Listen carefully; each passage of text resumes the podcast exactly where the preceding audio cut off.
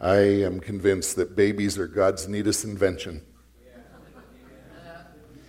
You know, Billy and Lisa, uh, the thing that's really crazy about all this, you know, as, as the senior pastor of Sierra Bible Church for 26 years, I had a lot of opportunities to dedicate babies.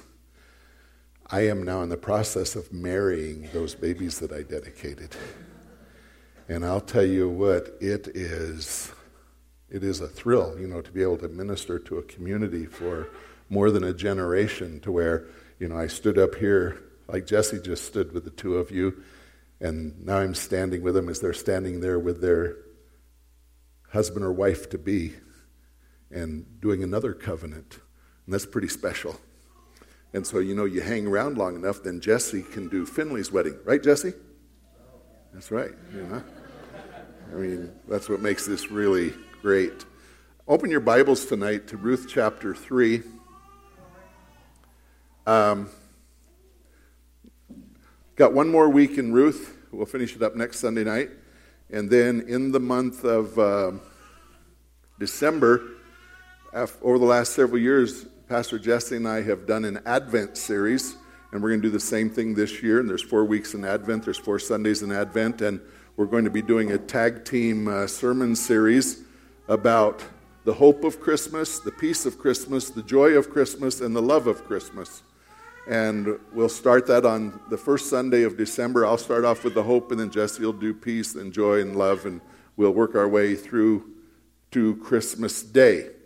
Uh, we're halfway through um, the book of Ruth, and let me just kind of give you uh, a little synopsis for some of you that, that have not been here for this, because Ruth is, is a delightful book, and it's, it's a story.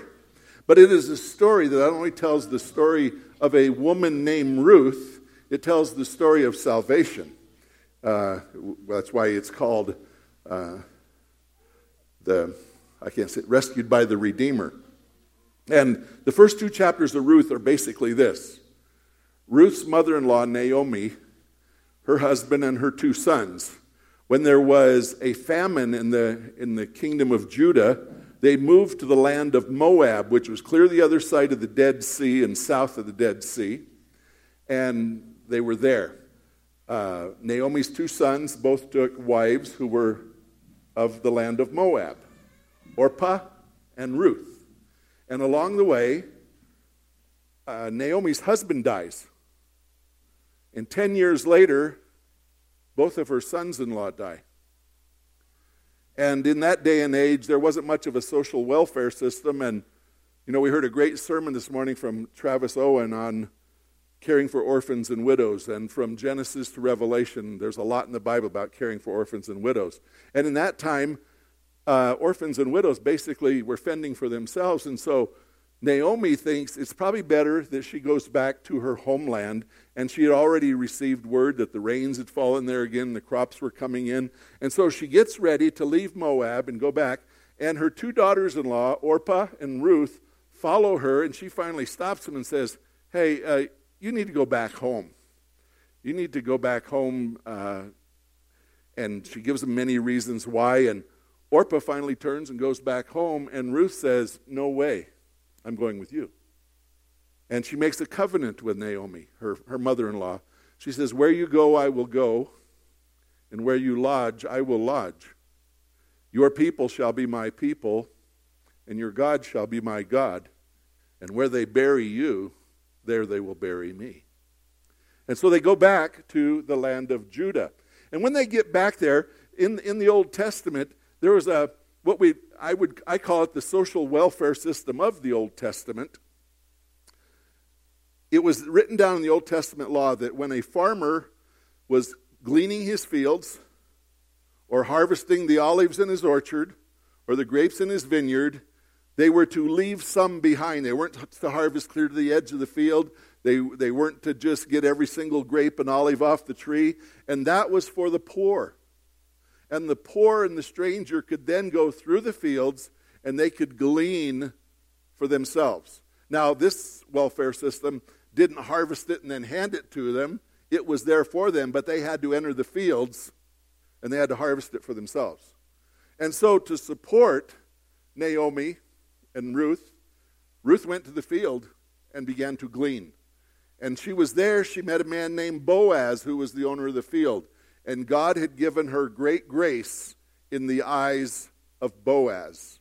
And, uh, you know, a lot of things start happening in chapter 2.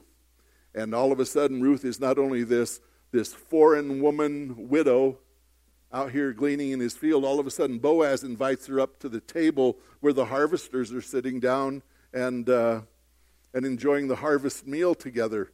And being a farmer, I talked to you last week about the harvest meal, and that was some of the most special eating I ever did you know, on the farm during our grain harvest and during the sugar beet harvest, and our wives would come out to the field so we didn't have to stop, and you know, so we could go till dark. We'd take 30 minutes off and and have dinner right there in the field, and it was a very special time. Well, Ruth gets invited to this meal, and not only that, she gets to, to dip her, her bread in the common dish. And we were talking about the bread and wine of that meal, which is a type of the communion service that we had last Sunday night.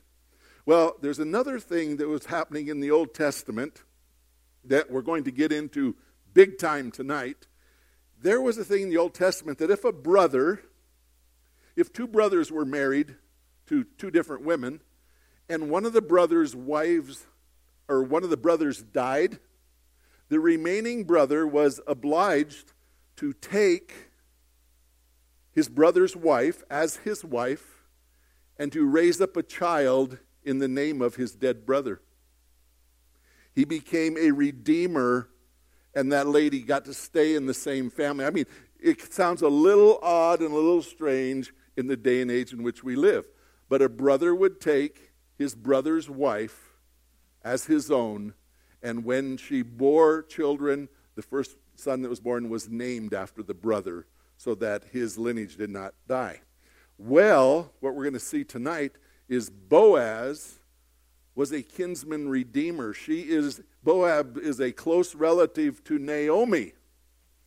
And Ruth is a widow who is now living with Naomi and Boaz and Ruth meet and Boaz is extending this incredible grace and the story just gets better and better and better. And tonight I know you have Bibles and I want you to be in Ruth chapter 3. But also in your study guide tonight, you're going to find Ruth chapter 3 from the message, which is a paraphrase of the Old Testament done by Eugene Peterson. And Eugene Peterson just has a wonderful way, and this story really needs some of our vocabulary in it. And Eugene does a great job with this. And so we're in, we're going to be in your study guide. We're going to read it through, first of all, in the study guide. And as is our custom here, when we read the Word of God, we want to stand and read it together. And so, from the message, Ruth chapter 3, one day her daughter in law, one day her mother in law, Naomi, said to Ruth, My dear daughter, isn't it about time I arrange a good home for you so you can have a happy life? And isn't Boaz, our close relative, the one with whose young women you've been working, maybe it's time to make our move. Tonight is the night of Boaz barley harvest at the threshing floor. Take a bath, put on some perfume, get all dressed up, and go to the threshing floor. Don't, don't let him know you are there until the party is well underway and he's had plenty of food and drink. When you see him slipping off to sleep, watch where he lies down and then go there.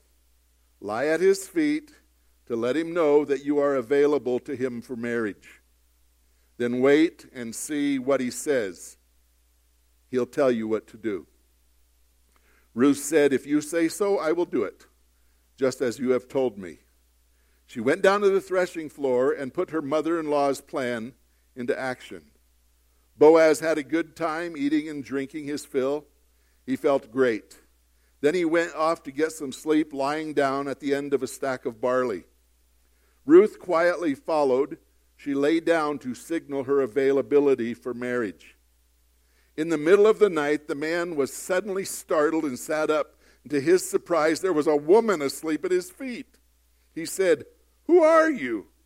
She said, I am Ruth, your maiden.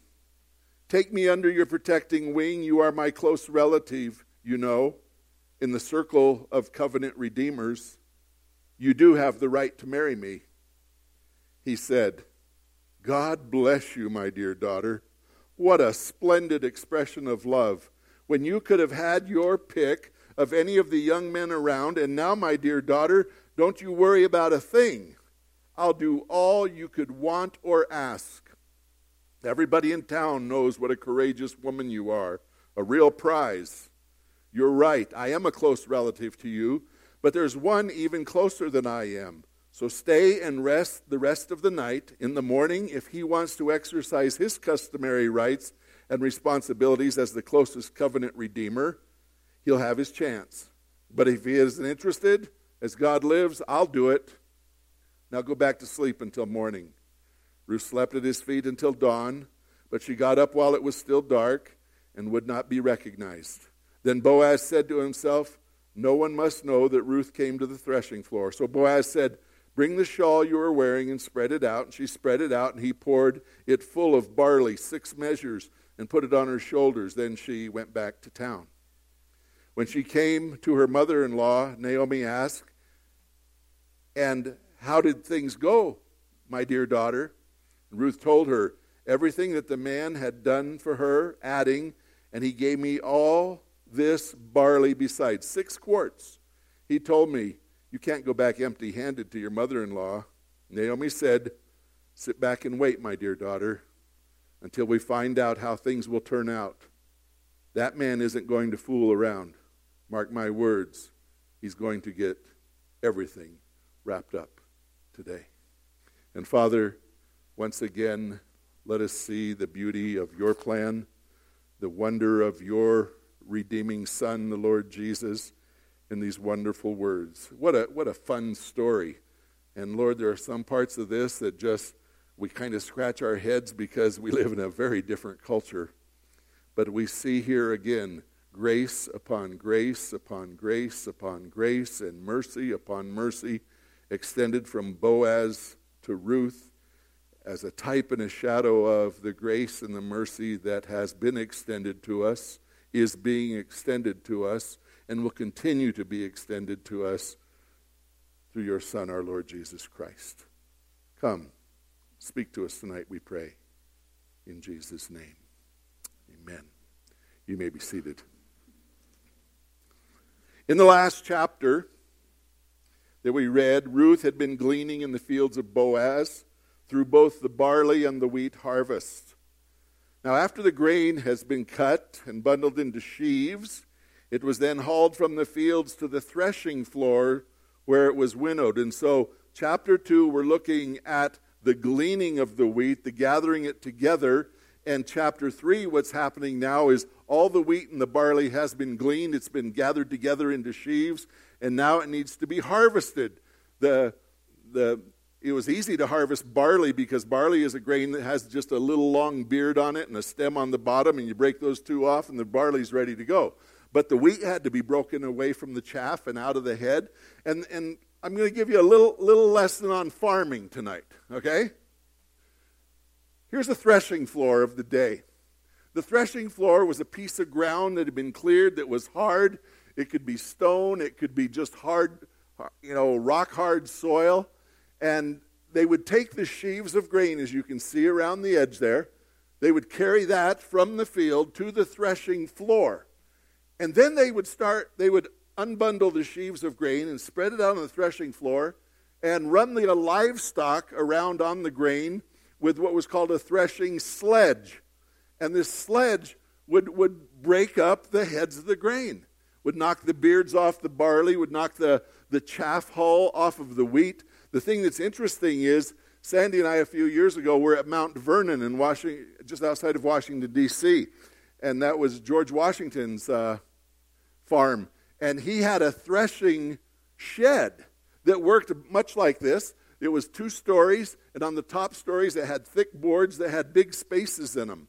And they would throw the sheaves of grain in there and bring the horses in and run them in circles around there and break up the grain in the, in the hull and everything. And then guys would come in and start sweeping, and the grain would fall through the cracks in the floor, and then the guys are down below sacking the grain and bagging the harvest. And so what we got here, we've got first of all the grain is brought out, the threshing sledge runs over it, and then guys with a fork called a winnowing fork would walk across and they would take, you know, straw and chaff and just throw it in the air.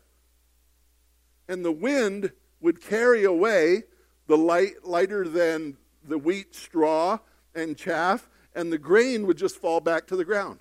And they would just keep doing this and doing this till there's no more chaff, there's no more grain, or there's no more straw left there.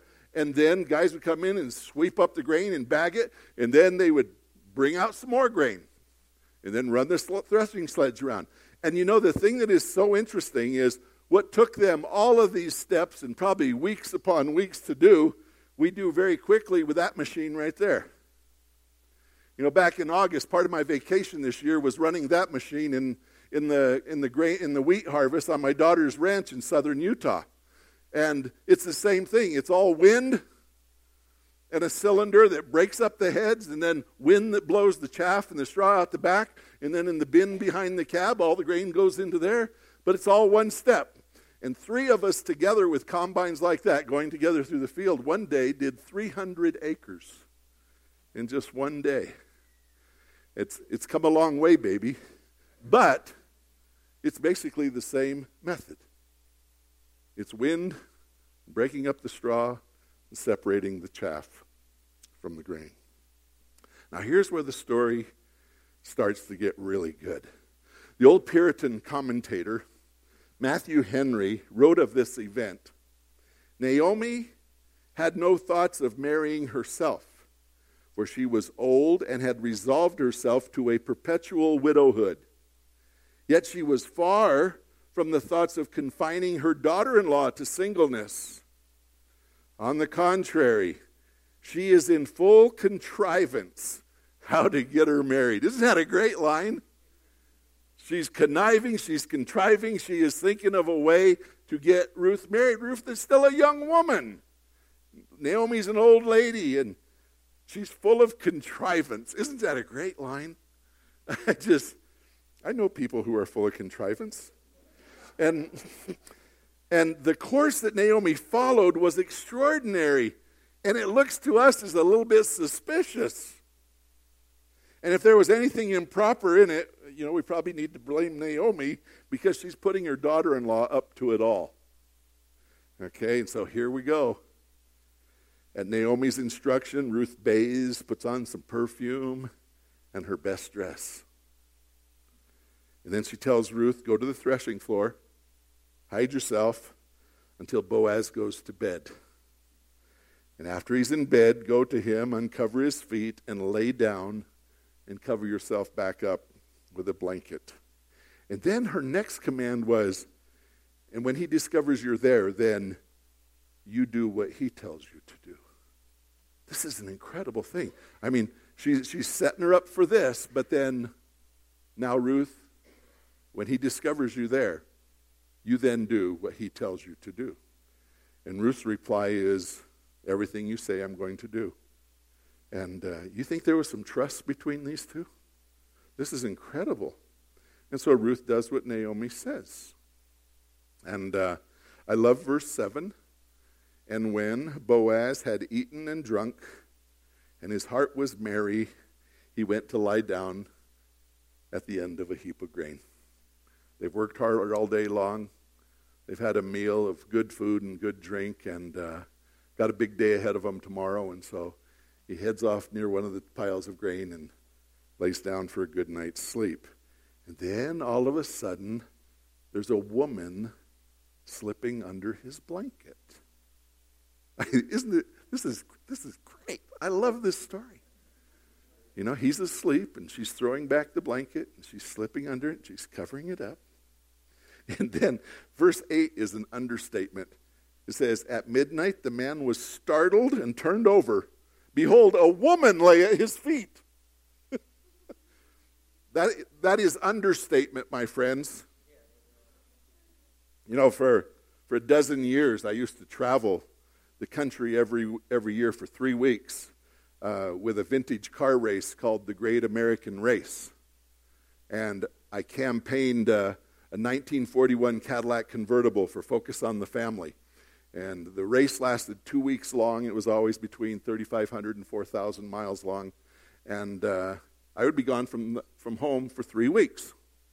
And so for three weeks, I'm sleeping in a hotel room by myself, mind you. And, uh, but the days were long. We put in a lot of miles every day.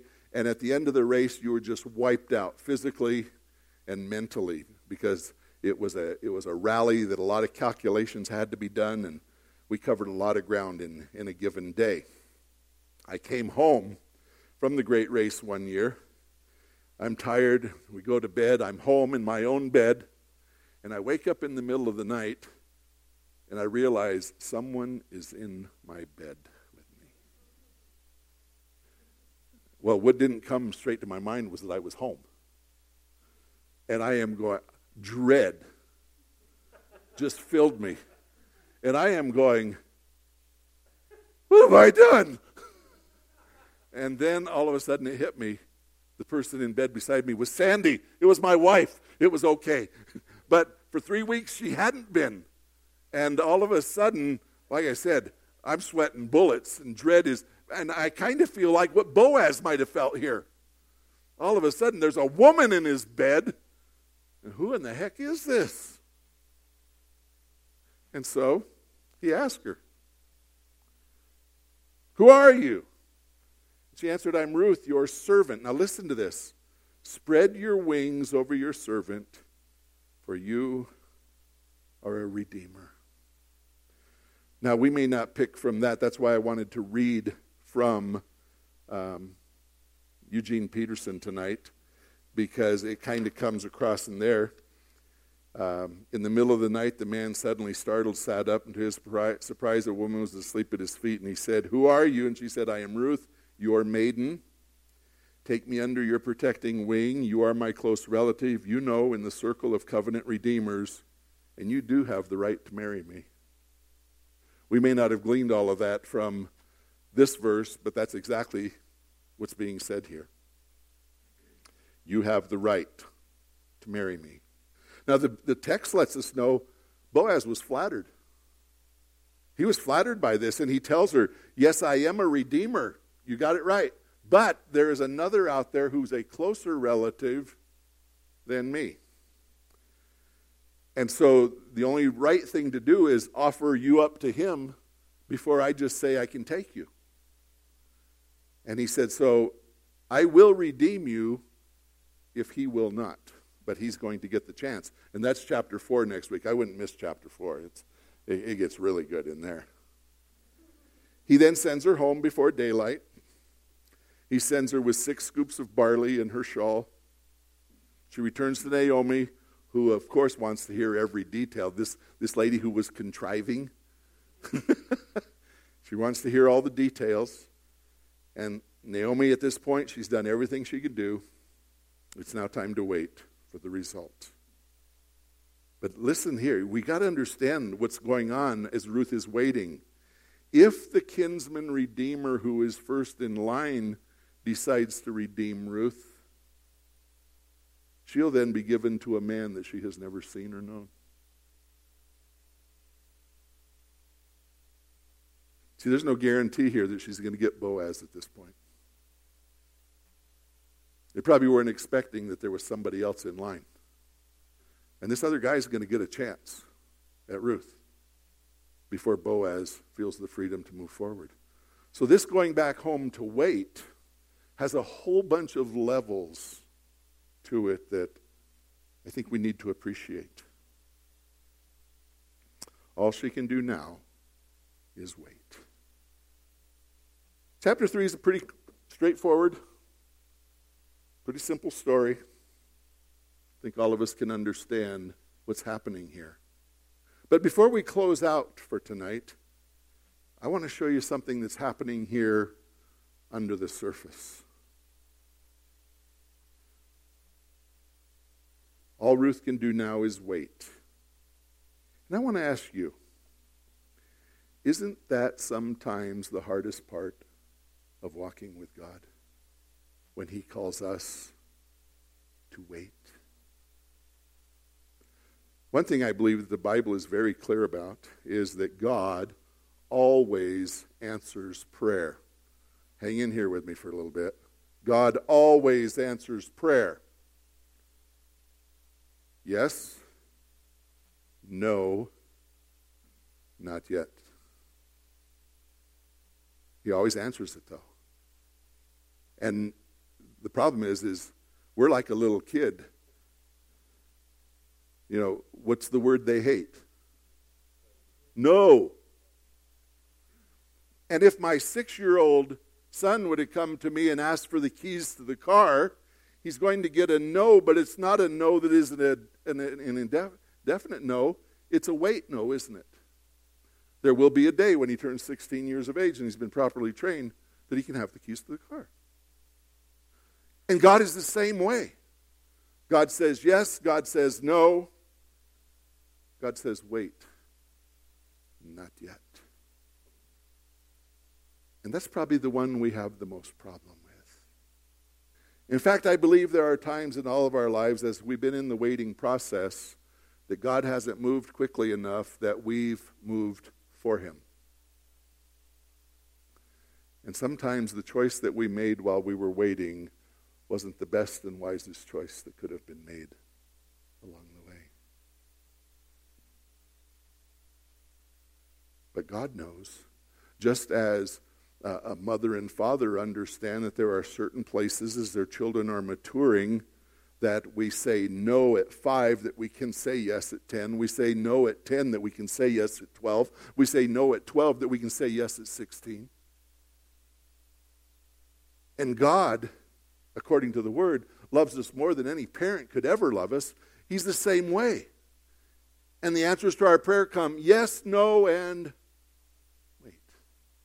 not yet. In fact, the word wait is used 83 times in the Bible.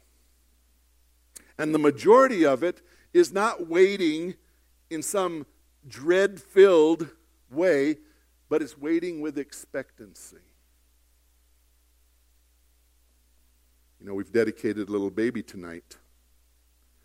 And we know that from the time of conception, there's a waiting period before we get to hold the baby, right? About nine months?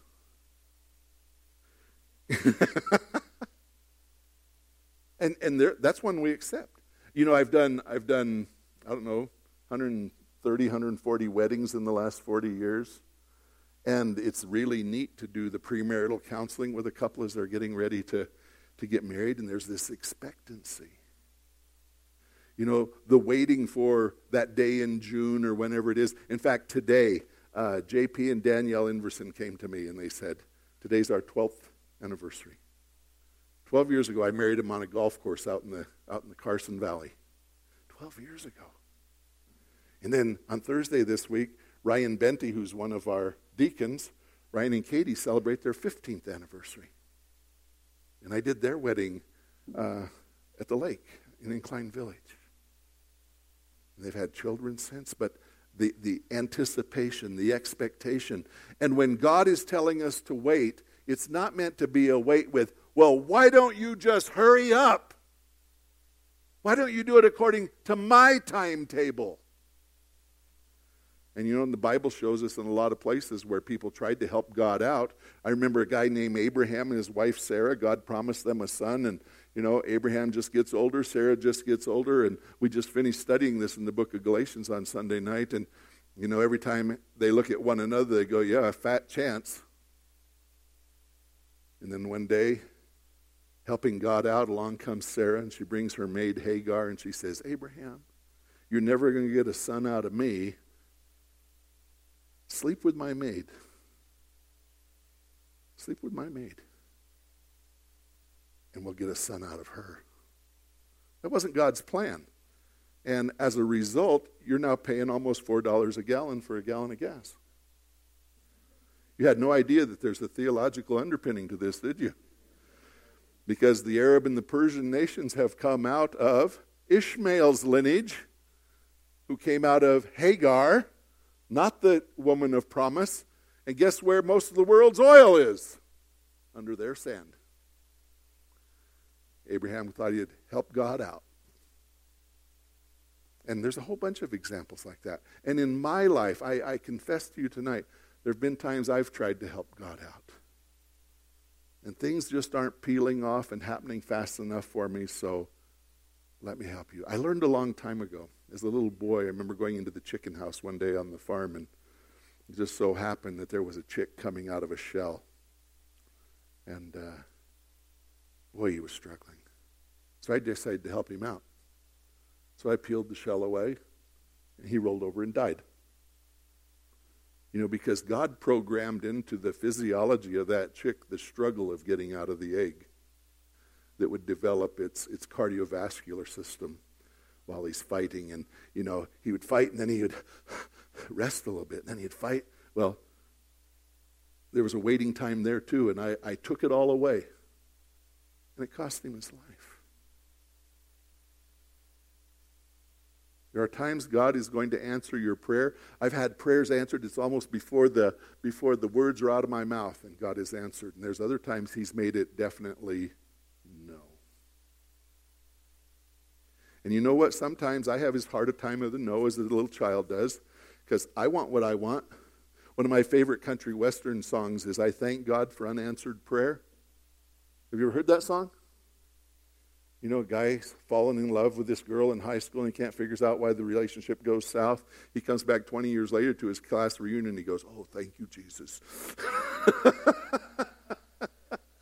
and there's sometimes in the, in the midst of it all, we don't understand the wisdom of the no. But the closer we get to God, we, we learn to understand that there's wisdom. And He always does answer prayer yes, no, or is Ruth is at this place. Wait.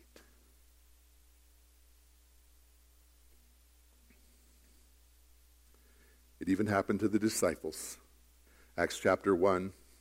And while staying with them, Jesus ordered them not to depart from Jerusalem, but to do what? What does he say? Wait. Wait for what the Father has promised, which he said, You heard from me, for John baptized with water, but you will be baptized with the Holy Spirit not many days from now. You know, the disciples have just finished walking with Jesus for three years. They had all sorts of expectation about what he was going to do and how he was going to do it. And then at the end of it, instead of him becoming king, as they thought he would become king, they get to watch him crucified and buried. Then he comes out of the grave and he spends the next 40 days with them. And now, here at the end, when he's getting ready to ascend back into heaven, and they say, Are you at this time going to restore the nation to Israel? He says, That's not for you to know right now. But you return to Jerusalem and you wait. And you wait for what the Father has promised. So here they are waiting again. And the question is, how long do we have to wait? And Jesus says, until you receive the promise. Well, what will it look like? Oh, you'll know. You'll know. And their waiting was rewarded by God's promise of sending the Holy Spirit on the day Pentecost. When we wait on God, He comes through. And He shows us that it was worth the wait. It was worth the wait. And we will see that for Ruth as well. One other picture of redemption is being painted here. In Ruth chapter 2, verse 12, Boaz is talking to Ruth. She's saying, Why are you treating me so kindly? And he said, I've heard the rumor about your kindness to your mother in law. And he says, The Lord repay you for what you have done, and a full reward be given to you, the Lord of Israel, under whose wings you have come to take refuge. This we could take apart and preach on for a couple couple evenings because Ruth, you know, there, there's probably nothing nothing here that was on purpose or deliberate that she came to take refuge under the wings of the God of Israel. But as she committed herself to Naomi, that's exactly where she placed herself, was under the wings and the watch care of the God of Israel. And that's what he says. You've taken care of your mother. God's honored you. You are now under his wings. Now, in this chapter, in verse 9, Ruth repeats back to Boaz I am Ruth, your servant. Spread your wings over your servant, for you are a redeemer.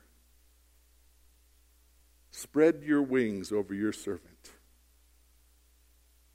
Now, Ruth, when she observed her mother in law's orders, she went and laid down herself, not by Boaz's side, but at his feet, in her clothes, stayed awake, and waited for an opportunity to tell of her errand. I've been looking at a lot of artwork about Ruth and Boaz, and uh, there are several pieces of art that have Ruth under the covers in the nude at his side. It's almost like she's gone to seduce him, and that's not what the text says. She didn't go there and seduce Boaz. She did not lay at his side. She laid at his feet, fully clothed. And she stayed there and she stayed awake and she waited for Boaz to make the next move. And when he awoke in the night and perceived that there was somebody at his feet and inquired who it was, Ruth told him her name and then said, Would you please spread your wings over me as a redeemer. Jesus, shortly as he was coming into Jerusalem on Palm Sunday, said, O Jerusalem, Jerusalem, the city that kills the prophets and stones those who are sent to it, how often I would have gathered your children together. How? As a hen gathers her brood under her wings. And you were not willing. See, your house is left to you desolate. Christ's desire is to gather his children together under the safety and the refuge of his wings. Six times the psalmist exhorts us to find refuge. Where? Under the wings of the Lord. Malachi tells us that there is healing for those who are under the shadow of his wings. And you and I, like Ruth, Ruth was a poor, widowed foreigner. She was lost and she was oppressed. She needed a redeemer. And so do you. And so do I. Because we were all in the same boat with Ruth. A lost foreigner in need of a redeemer. And Isaiah said, my eyes look to the heights. Lord, I am oppressed. Be my security. And this is exactly what Boaz is becoming to Ruth in this chapter. Ruth has no social standing whatsoever. As a woman, as a widow, as a foreigner. And she's about to be gathered under the wings of a kinsman redeemer who's going to redeem her and marry her and love her. And it's a picture of Christ, love for you and me. You see, it is the Lord Jesus Christ who is our kinsman. We're going to be talking about this next week. He took on our flesh and blood. He is our kinsman. He walked a mile in our shoes. He, he, he had human DNA spiritual, emotional, and physical. But he's also our Redeemer who has shed his blood that he might rescue us and then bring us through that rescue under his wings. Kinsman, yes. Redeemer, yes. Boaz was all of that to Ruth. Jesus is all of that to us. And to those who will come and call upon him, he will bring under his wings, under his protection, into his salvation, and into his family. He is our kinsman redeemer. He has the ability to save us to the uttermost. Let's pray. Father in heaven, in my weeks of studying this book, it just becomes more and more beautiful. Your grace and your mercy shine out of it. Every time Ruth talks about having found favor in the eyes of Boaz, she's talking about having found grace, unmerited favor. She deserved nothing she got from Boaz, from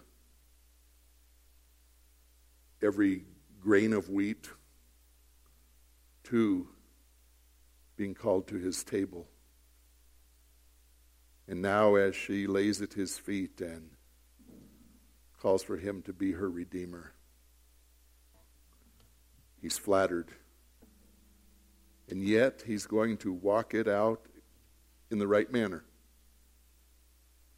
There's someone else that stands before him, and he's going to make sure that he's free to take Ruth as his own. And again, in these words, we see the gospel again and again and again. And Lord, you have made yourself our kinsman redeemer. You have clothed yourself with our flesh and blood. And then you have laid down your sinless life to redeem us and wrap your wings around us.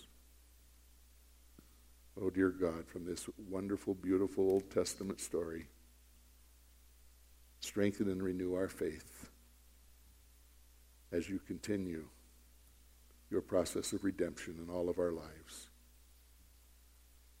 We pray this in Christ's name. Amen. Amen. Friends, you're welcome to stand with us. We're going to sing a few songs as we close out and an opportunity for you to respond. And uh, Let's just join in song together.